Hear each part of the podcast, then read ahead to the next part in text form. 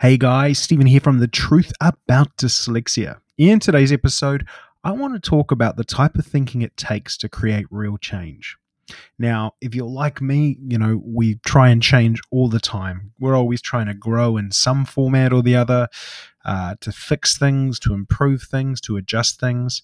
We tinker with our lives like a mechanic tinkers with a car. But what actually drives the real stuff that that makes a difference, not just the stuff around the edges. Let's dive into today's episode.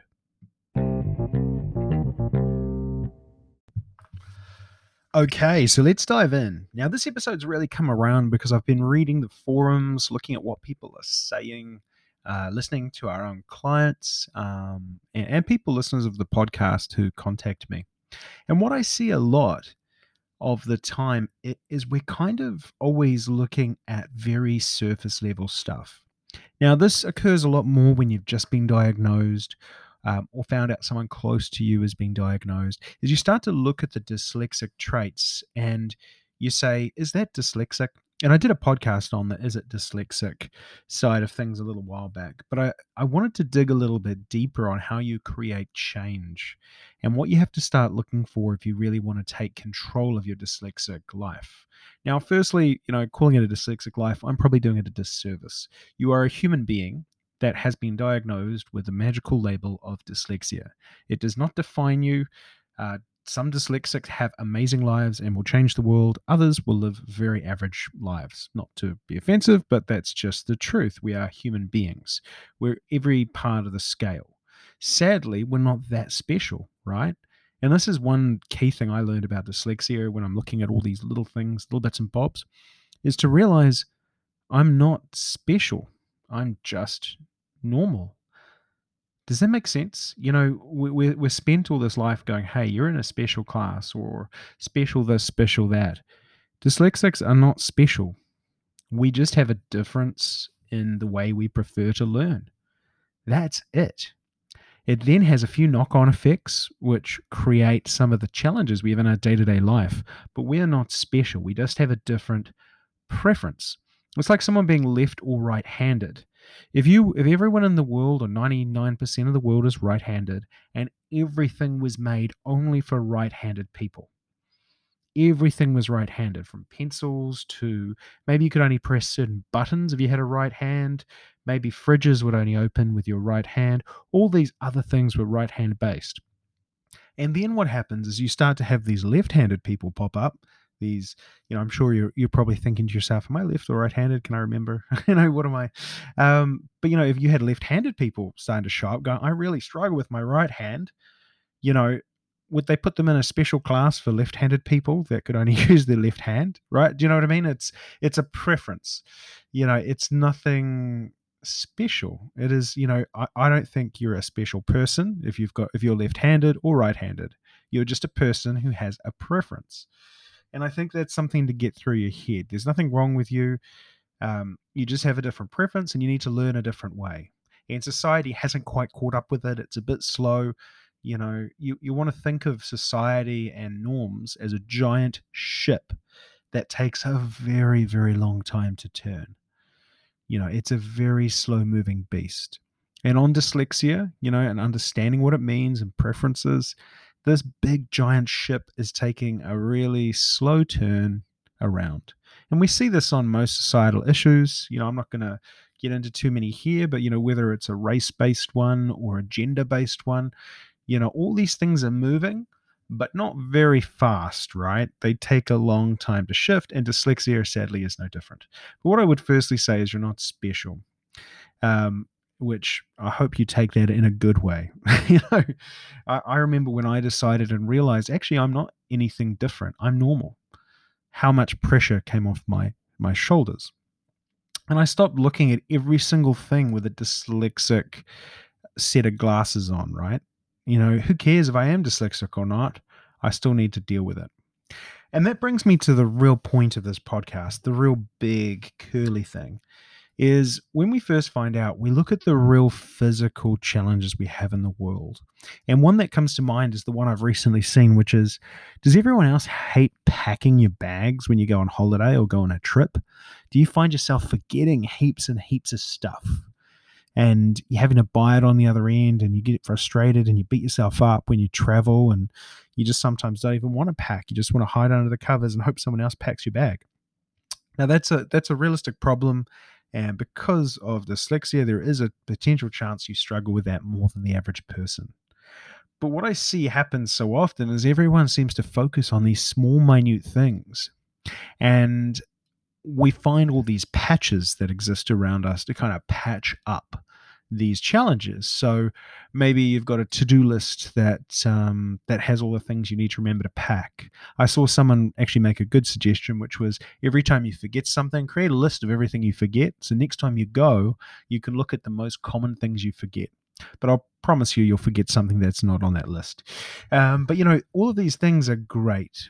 And I remember when I first started out, before I understood dyslexia, I understood the patterns or the whys behind it.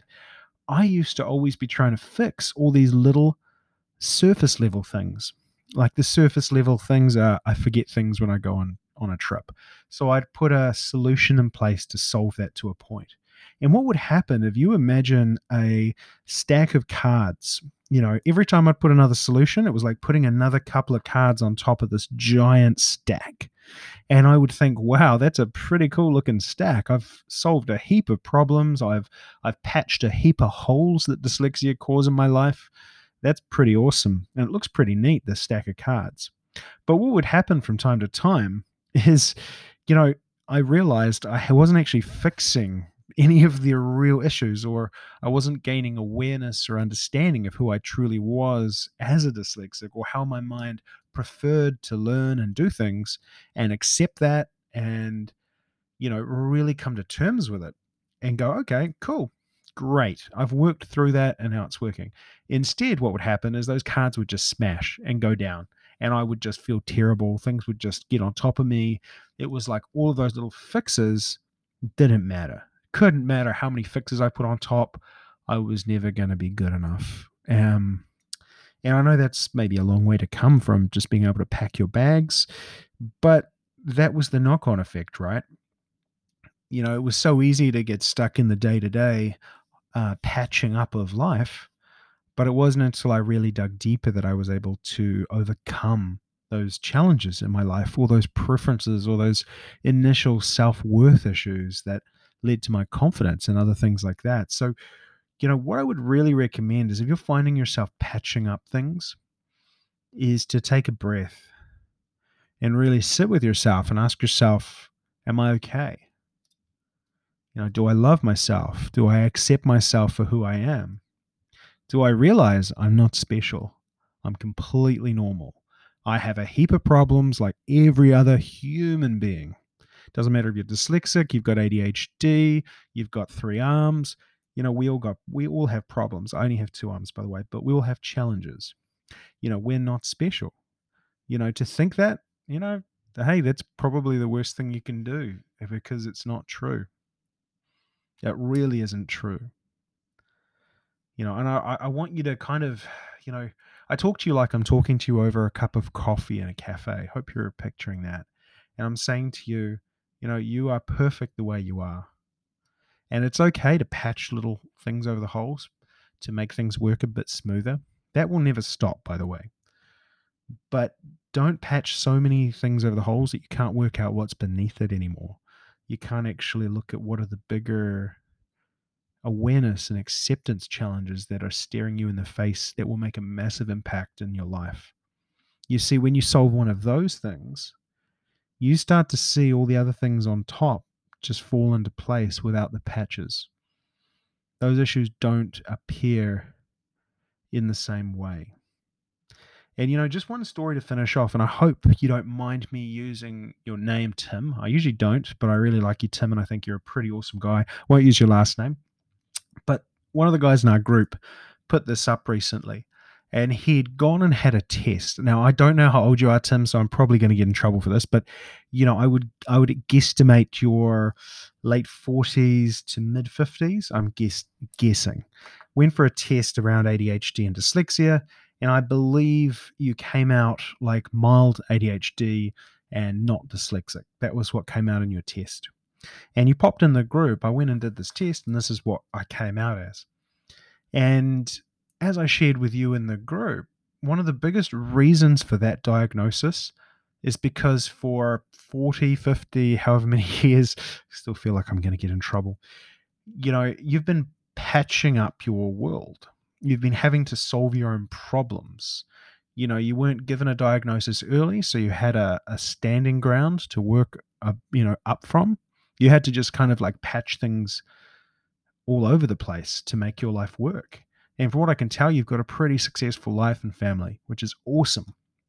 But because of all those patches, now if a di- someone diagnoses you, it's not like having a cold or a blood test or a COVID test. Probably is probably more relevant these days.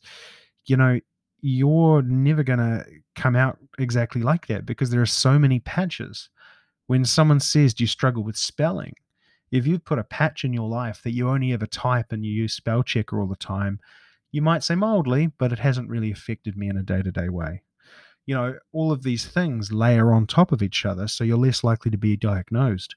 That's why it's so much easier to diagnose a kid for ADHD and dyslexia because they don't have the layers that are hiding the true challenges in your life.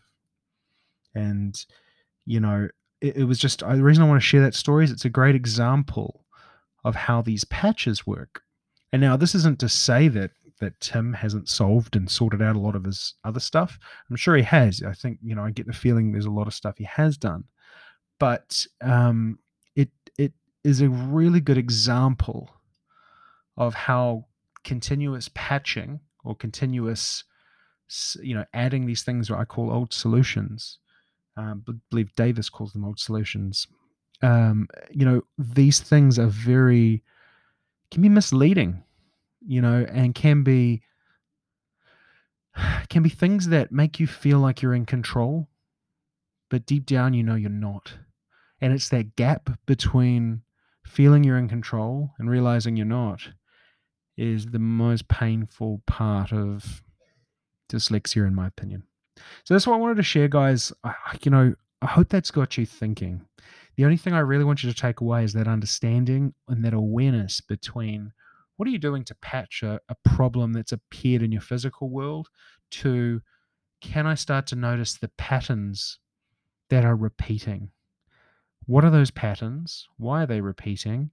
Who can I talk to about those? What can I do to learn more about those patterns? How can I improve myself? You know, is it through coaching? Is it through talking to a friend? It doesn't have to be a coach, just talking out loud you know how can you start to see things from a different angle? Because seeing it only in your head you know you'll find your mind wants to go to the easiest thing which is a patch and that's not always the best solution. So hopefully you've enjoyed that episode I'll be back in a couple of days um, with more about the truth about dyslexia. Thank you to all those who are on the Confident Dyslexic course and for all those who are signing up for our next run of it. You can still find it at the top of our website, Truth About Dyslexia. We will be running another one of these, I believe, in a couple of months. Um, yeah, thank you to all the people that are on it. You're absolute awesome human beings. Have an epic rest of your day, and I will be back shortly.